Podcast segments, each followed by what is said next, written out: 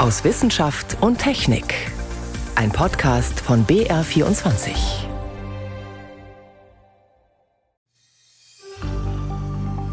Wir haben doch tatsächlich gar nicht weit vom Nordpol entfernt atlantischen Kabeljau gefangen, den Dorsch. Dass diese Art dort vorkommt, ist für uns Wissenschaftler eine kleine Sensation. Meeresbiologen wie Hauke Flores sind überrascht und begeistert über das, was sie da rund um den Nordpol gefunden haben unter dem arktischen Eis. Gleich eines unserer Themen. Außerdem fragen wir, was genau verbirgt sich eigentlich unter dem Begriff Long Covid, der Krankheit nach der Krankheit? Welche entfernten Welten wird die NASA in den kommenden zehn Jahren erforschen? Und was hat der Sternenhimmel im Mai zu bieten? Durch die Sendung begleitet sie Martin Schramm. Wohin geht's beim nächsten Mal? Diese Frage stellt sich nicht nur jeder Otto-Normalverbraucher, zum Beispiel wenn es um den jährlichen Sommerurlaub geht. Auch der Nationale Forschungsrat der Akademien der Wissenschaften der USA hat sich diese Frage gestellt und eine Art Zehn-Jahresplan vorgelegt für die Astrophysik, die Planeten- und Erderforschung. Darin geht es unter anderem um die Frage, welche Ziele sind in den nächsten zehn Jahren für die Raumfahrt interessant. Mein Kollege Stefan Geier hat sich diese Vorschläge genauer angeschaut. Stefan, ein heißer Kandidat in den letzten Jahren war ja immer der Mars. Hat es der auch wieder ganz nach oben geschafft? Nicht ganz nach oben, aber der Mars steht immer weit oben, schlicht und einfach, weil er sehr schnell zu erreichen ist für uns. Ich brauche nur acht Monate fliegen, ist unser direkter Nachbar. Von daher bleibt er im Fokus der wissenschaftlichen Forschung. Aber dieser Dekadenbericht, der schaut eben weiter in die Zukunft. Ja, was soll man in den nächsten zehn Jahren überhaupt mal angehen? Welche Sonden soll man bauen? Wohin fliegen und was erforschen? Und da steht diesmal ganz oben auf dem Treppchen eine Mission zum Uranus, also ein Planet, der sehr, sehr weit draußen ist. Uranus, also ein Überraschungssieger, könnte man sagen, auf Platz 1. Warum gerade zum Uranus? Der ist quasi unbekannt, könnte man sagen. Also man weiß ein paar Sachen über ihn. Er ist ein Eisgigant, also er hat einen Kern aus Eis und Fels. Man weiß, dass er der drittgrößte Planet in unserem Sonnensystem ist. Also nur zum Vergleich, die Erde könnten wir 63 mal reinpacken. Aber ansonsten, dann wird es schon dünn. Also man weiß, er ist sehr kalt, er hat eine Atmosphäre. Aber dieser Vorschlag ist jetzt eben, schickt nicht einfach nur noch eine Sonde hin, sondern nee, die Forschenden sagen, wir sollten eigentlich eine Sonde quasi in den Uranus schicken, durch die Atmosphäre durch, bis sie aufschlägt, um eben zu erfahren, woraus genau besteht denn dieses Ding und wie riecht der? Also aus was ist die Atmosphäre zusammengesetzt? Also da gibt es sehr viele Fragen. Also ein interessanter Eisgigant. Was könnten wir denn von dem lernen? Also was könnte der uns erzählen? Diese Eisriesen wie Uranus oder auch Neptun zum Beispiel, der ist ja noch weiter draußen, sind wie eine eigene Planetenklasse für sich, könnte man sagen. Also die sind ganz anders als die Gesteinsplaneten, Erde, Mars Mars und so weiter. Und auch anders als die Gas- Planeten, der Jupiter zum Beispiel, die haben eben ihre eigene Rolle in der Geschichte, wie unser Sonnensystem entstanden ist und wie die Planeten sich darin auch entwickeln. Und wir suchen ja zurzeit immer nach Exoplaneten in den hm. letzten Jahren, also Planeten, die ganz weit weg um andere Sterne kreisen. Da gibt es einige, die sind so ein bisschen wie diese Eisriesen, sind ähnlich groß. Naja, und wenn wir die Exoplaneten verstehen wollen, da werden wir jetzt wahrscheinlich nicht so schnell hinfliegen, dann ja. können wir ja auch einfach zuerst mal rausfinden, wie äh, funktionieren diese Planeten in unserem eigenen Sonnensystem. Sonnensystem. Also Exoplaneten verdammt weit weg, aber auch Uranus ist ja jetzt nicht direkt um die Ecke, oder? Kann man sagen, er ist relativ weit weg. Also direkte Entfernung, wenn er mal so nah wie möglich da ist, sind es 2,6 Milliarden Kilometer. Man kann ja da auch immer nicht direkt hinfliegen. Also das dauert schon ziemlich lang, bis man da hinkommt. Also für kosmische Maßstäbe ist es immer noch ein kleiner Sprung, aber es dauert verdammt lange. Wie lange eigentlich konkret? Kommt ein bisschen auf die Konstellation der Planeten an. Im Optimalfall sowas wie 13 Jahre. Das können aber auch locker mal 17 werden. Da muss man eben immer schauen, dass man das richtige Zeitfenster erwischt. Aber in diesem Bericht steht jetzt, wenn die NASA sich anstrengt und so eine Sonde wirklich in den nächsten Jahren baut, dann wäre sie möglicherweise Anfang der 2030er Jahre rechtzeitig fertig, wenn sich die Planeten tatsächlich mal optimal aufreihen. Weil äh, dieses Fenster muss ich eben immer erwischen, das darf man nicht verpassen. Und dann wäre man, naja, Anfang der 2040er Jahre wirklich dort, sagen die Forschenden heute. Aber eben nur, wenn wir wirklich bald anfangen, so eine Maschine zu bauen. Also auf Platz 1 auf jeden Fall ein eiskalter Überraschungskandidat. Kommen wir zu Platz zwei. Gibt es da auch Überraschungen? Auf jeden Fall jemand, der auch schon im letzten Bericht äh, als interessant galt, und zwar Enceladus, ein Mond, der um den Saturn kreist. Was macht den so interessant? Da geht es schlicht und einfach um die Suche nach Leben. Wir hatten eine Mission vor ein paar Jahren, die hat äh, auf Bildern gezeigt, auf diesem Mond gibt es wahrscheinlich Wasser, und irgendwo Wasser gibt es an mehreren Stellen im Sonnensystem. Aber gerade diese Saturnmonde, die gelten als gute Kandidaten dafür. Das Problem ist aber immer, das Wasser ist sehr tief unter der Oberfläche. Und das heißt, ich muss bohren. Und das ist aufwendig, oder? Das können wir nicht mal. Da geht es nicht um ein paar Meter, sondern da geht es um hunderte Kilometer. Und deswegen ist Enceladus so toll. Der hat nämlich auch in seiner Oberfläche so kleine Risse und die führen dazu, dass da Geysire rauskommen. Also da spritzt Flüssigkeit raus. Das heißt, wenn ich es schaffe, da hinzufliegen, kommt mir das Wasser entgegen. Und das ist natürlich praktisch. Ich kann einfach durchfliegen und das Wasser mit einem Instrument einatmen und schauen, was ist da genau drin. Warum ist dieses Wasser jetzt eigentlich so interessant für die Forschung? Nach allem, was wir heute wissen, brauche ich für Leben drei Sachen. Energie, die kommt von der Sonne. Ich brauche organisches Material, das finde ich an vielen Stellen im Universum, aber eben auch flüssiges Wasser. Und da sieht man, auf Enceladus habe ich wahrscheinlich all diese drei Zutaten auf einmal, also ein sehr interessantes Paket. Und die Idee ist jetzt eben, dass man eine Sonde baut, die hinfliegt, erstmal da rumfliegt und später auch landet. Das wäre tatsächlich sensationell, wenn man sich mal vorstellt, der ist so weit weg und dieser Brocken hat gerade mal 250 50 Kilometer Durchmesser. Also das ist so weit wie von Garmisch nach Nürnberg. Das ist jetzt wirklich nicht besonders groß. Mhm. Aber die Zutaten für Leben zu finden und tatsächlich Leben zu finden, wären ja nochmal zwei ganz verschiedene Dinge, oder? Absolut. Nur weil es geht, heißt nicht, dass da wirklich auch Leben entstanden ist. Aber zumindest hätte man eben die Voraussetzungen dafür auf Enceladus. Da könnte man fündig werden, wenn man durch diese Wasserfontänen wirklich durchfliegt und dieses Wasser mal analysiert. Okay, also Platz 1 und Platz 2 sind klar. Was kommt denn auf den weiteren Rängen? Also da kommt wieder der Mars, ja, eindeutig Mars Sample Return, diese Mission. Gerade haben wir ja die Perseverance Rover, so ein kleiner Roboter, der auf dem Mars rumtuckert. Der hat Sand und Steine in kleine Behälter schon gepackt. Der hat sie abgelegt auf der Oberfläche und die sollen zurückgebracht werden. Aber das ist eine Mammutaufgabe, das hat man noch nie gemacht. Und da wollen die USA und die Europäer zusammen dieses Mars-Gestein zurückbringen. Das ist nach wie vor eine der wichtigen Missionen. Aber man sieht schon, die NASA hat zwar ein großes Budget, 22 Milliarden pro Jahr, Jahr, aber muss sich eben immer gut überlegen, was mache ich und was mache ich nicht. Und da sind eben viele Missionen im ständigen Wettbewerb. Das ist jetzt auch schon der entscheidende Punkt. Also es gibt viele Vorschläge. Sind diese Vorschläge jetzt auch eher unverbindlich? Also wer entscheidet eigentlich am Ende, was tatsächlich realisiert wird? Also zunächst mal ist es dieser harte Wettbewerb innerhalb der NASA und dann muss man zur Politik gehen in den USA und sagen, na gut, Politiker, bitte gib mir das Geld und dann entscheidet der Kongress, das machen wir, das machen wir nicht. Aber man sieht schon, dass es sehr wichtig ist, was in diesem Bericht Bericht steht, weil ein paar Tage nach der Veröffentlichung ist zum Beispiel ein Projekt, das Teleskop Sophia, das im Bauch eines Jumbojets die letzten Jahre um die Welt geflogen ist, ist empfohlen worden, das einzustellen. Und das hat man jetzt auch schon eingestellt. Haben wir gesagt, das machen wir nicht mehr weiter. Also hat durchaus Gewicht. Wenn die Politik mitspielt, kann man davon ausgehen, Uranus und Enceladus werden keine Unbekannten mehr bleiben für uns. Was sind die Top-Zukunftsprojekte der NASA? Die Akademien der Wissenschaften der USA haben dazu eine Art Zehn-Jahres-Plan vorgelegt. Informationen und Einschätzungen waren das von Stefan Geier. Danke fürs Gespräch. Gern. Sie sind müde und erschöpft, wenig belastbar, leiden unter Konzentrations- und Gedächtnisproblemen, haben Schmerzen in den Beinen und so weiter. All das sind typische Schwierigkeiten, mit denen manche Patientinnen und Patienten zu kämpfen haben, noch Monate nach einer Covid-Infektion. Die Rede ist von Long-Covid, also von dem Phänomen, dass man zwar irgendwie von Corona genesen ist, aber dennoch nicht gesund ist, nicht wirklich fit ist, sondern an Spätfolgen leidet. Doch wie genau kann man Long-Covid eigentlich feststellen und dann auch therapieren? Moritz Pompel berichtet. Herzschlag pro Minute, Schritte pro Tag, Schlafdauer pro Nacht. All das zeichnen Fitnessarmbänder auf. Und genau diese drei Parameter haben Forschende der Humboldt-Universität Berlin ausgewertet. Daten von rund 8000 Freiwilligen, die einen positiven PCR-Test hatten und entweder geimpft oder ungeimpft waren. Als Vergleich dienten Personen mit negativem PCR-Ergebnis.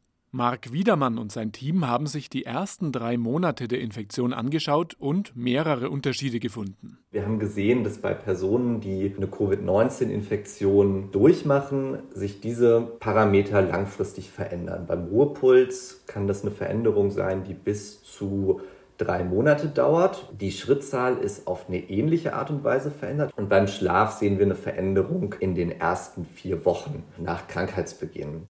Die Veränderungen waren bei ungeimpften Infizierten noch etwas deutlicher. Ihr Herzschlag hat zu Beginn der Infektion im Schnitt um 1,7 Schläge pro Minute zugenommen im Vergleich zu 1,2 bei geimpften und normalisierte sich über die Wochen gesehen etwas langsamer. Ungeimpfte haben in den ersten Wochen etwas länger pro Nacht geschlafen als geimpfte.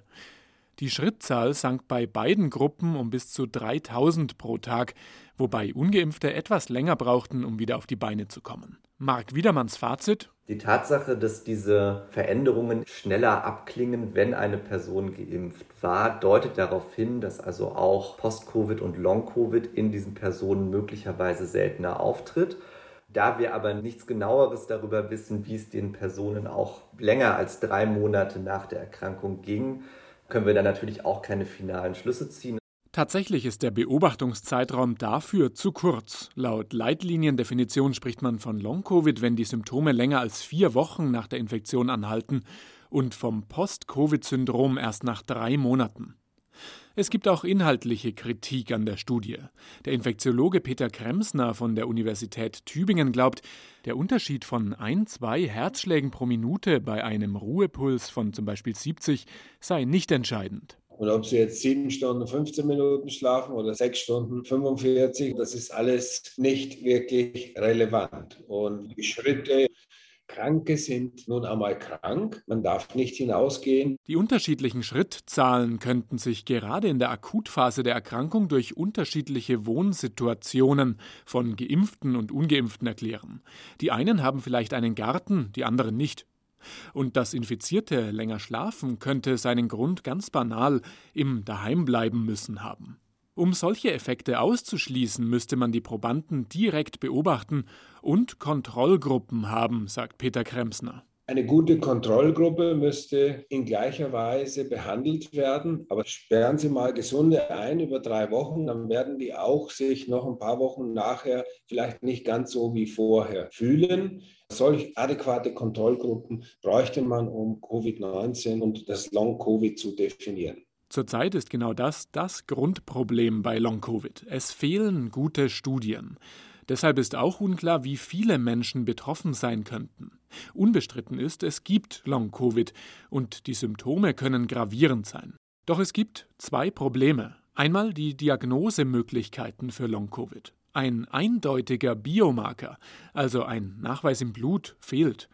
Eine Augenuntersuchung kann Durchblutungsstörungen zeigen, aber die treten auch bei anderen Krankheiten auf. Weil Long-Covid schwer greifbar ist, landen Betroffene in der, salopp gesagt, Psycho-Ecke.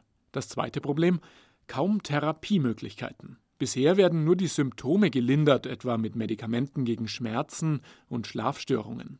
Gezielte Mittel lassen auf sich warten, etwa BC007. Es ist gegen Herzkrankheiten entwickelt worden und hat in einer kleinen Studie vier Patienten von Long-Covid geheilt. Über einen Patienten wird aber von einem Rückfall berichtet. Der Infektiologe Christoph Spinner vom Münchner Klinikum rechts der ISA dämpft die Erwartungen. Wir befinden uns nach wie vor noch in der Studienphase und aus meiner Sicht muss vor allem erstmal die Gruppe derer definiert werden, für die dieses Arzneimittel im Kontext Long-Covid überhaupt eingesetzt werden kann. Wenn überhaupt, das zeichnet sich schon jetzt ab, käme es nur für eine kleine Gruppe von Long-Covid-Patienten in Frage, nämlich solche, bei denen sich Autoantikörper gegen die eigenen Blutgefäße richten. Die Krankheit nach der Krankheit. Moritz Pompel war das über das Phänomen Long-Covid. Sie hören BR24 am Sonntag aus Wissenschaft und Technik. Am Mikrofon Martin Schramm. Fischen kann man im Chiemsee, in der Ostsee, im Nordatlantik oder auch im Südpolarmeer. Überall dort, wo es genug Futter gibt, das Wasser nicht zu kalt, nicht zu warm ist, so dass sich die Fische eben wohlfühlen. Aber unterm arktischen Eis? Forscher haben da bisher nur die genügsamsten unter den Genügsamen vermutet. Und dann die große Überraschung. Bei der großen Polarexpedition Mosaik hat sich ein internationales Forscherteam in der Arktis einfrieren lassen und eine erstaunliche Entdeckung gemacht, wie Thomas Sambol berichtet. Meterdickes Eis, Minustemperaturen und die stockdunkle Polarnacht. Rund um den Nordpol herrschen keine guten Bedingungen für eine Angeltour. Nicole Hildebrandt hat trotzdem gefischt.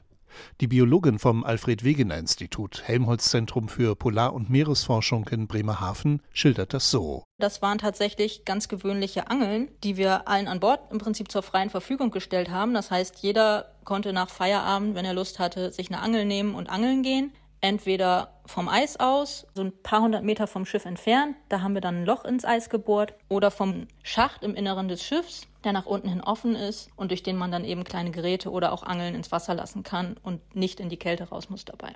Die Aussicht auf einen großen Fang ist im arktischen Ozean allerdings sehr klein, betont Forschungsleiter Hauke Flores. Das hängt mit den besonderen Lebensbedingungen in diesen Gewässern zusammen, in denen die Polarnacht für monatelange Dunkelheit sorgt weil ohne Licht auch keine Algen wachsen, das Gras der Meere, das die Lebewesen dort als Futter nutzen können. Der arktische Ozean hat so wenig Nährstoffe, dass man sagen kann, er ist eigentlich steril. Und dann das. Die Forschenden zogen Fische aus dem eisigen Wasser, die sie dort nie und nimmer vermutet hatten.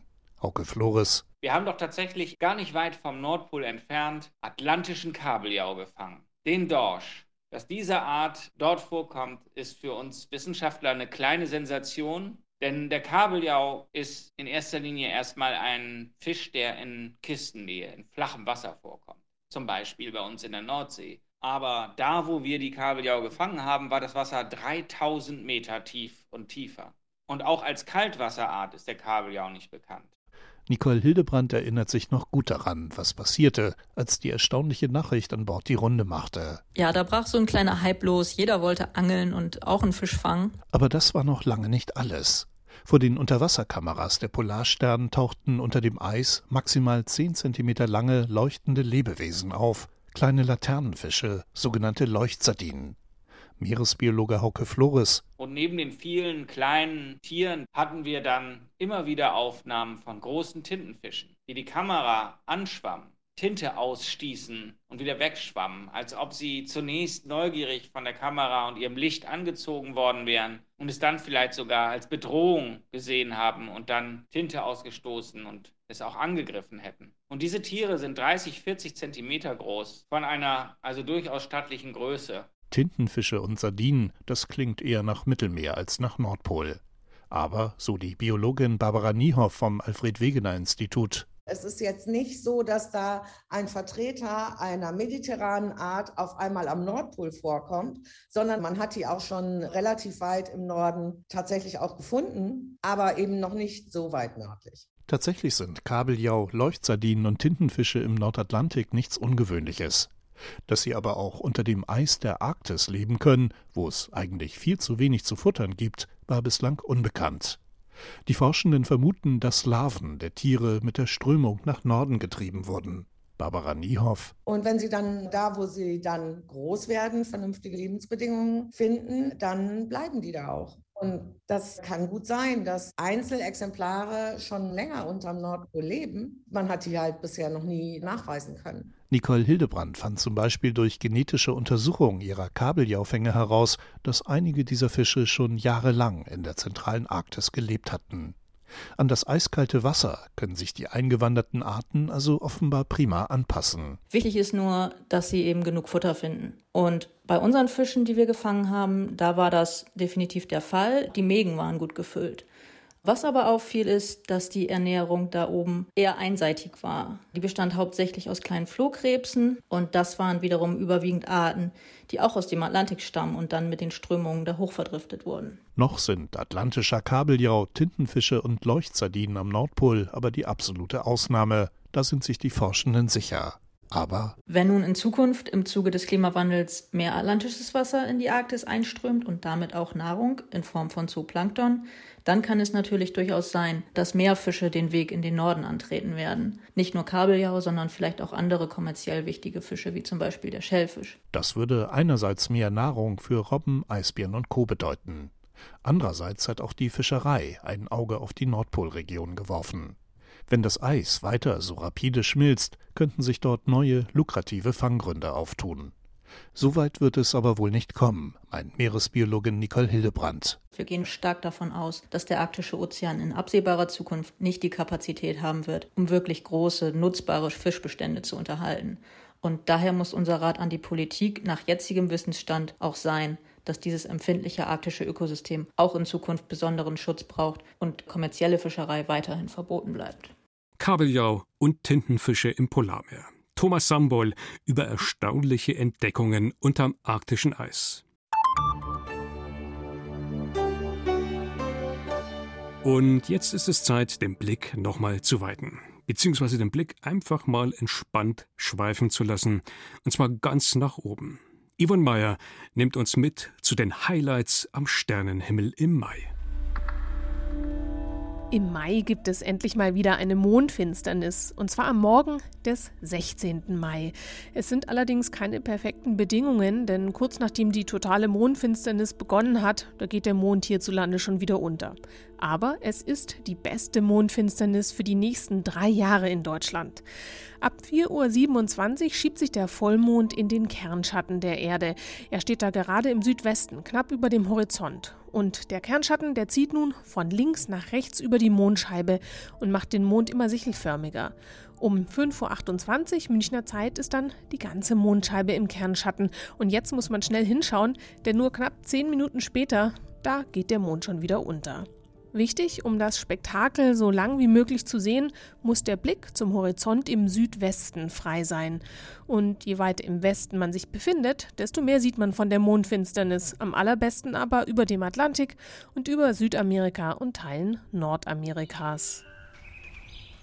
Frühaufsteher haben im Mai einige Wünsche frei. Und zwar für den Sternschnuppenschauer der Mai-Aquariden.